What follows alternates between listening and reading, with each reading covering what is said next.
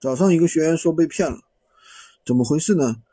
他去那个找，也不知道别人怎么找到他的，他去找一个所谓的一个闲鱼代运营，那个人说呢，他能够帮他把曝光量提升到几万几万，然后呢，还跟他发了一个所谓的一个身份证。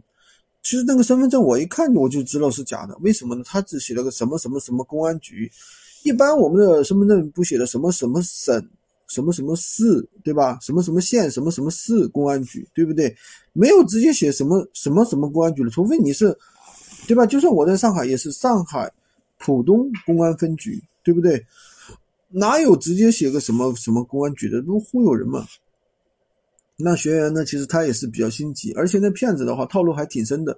刚开始呢说，哎，只要两百块钱，然后呢又跟他打视频，又跟他说半天，然后呢又说，嗯，这个要多少？要让他再加八百，加了八百之后呢，又跟他说要加两百，反正前前后后的话给他说加了，让他一共交了，嗯，交了一千四百多块钱吧。后面的话就被拉黑了。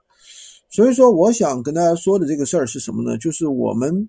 去做一件事情的时候，不要心急，心急吃不了热豆腐。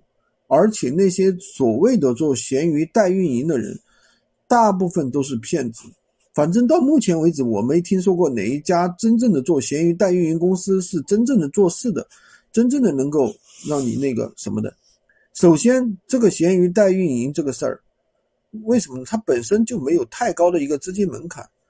如果说我自己能够帮你代运营，我干嘛去帮你代运营呢？我自己做不行吗？对不对？又不是说他要压很多的资金，压几千块钱，要几压几十万的资金，没有的呀，对吧？像有些淘宝代运营，像拼多多代运营，为什么会有这样的代运营公司出现呢？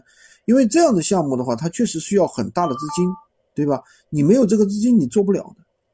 所以说，嗯，这个就是。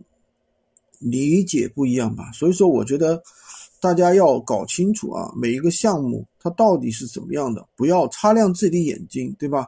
自己静下心来，认认真真学习。当然不一定是说你要跟我学，你跟别人学，你自学也可以，踏踏实实的给自己一个很好的一个成长期，把心态放正。今天就跟大家讲这么多，喜欢军哥的可以关注我，订阅我的专辑，当然也可以加我的微，在我头像旁边获取闲鱼快速上手。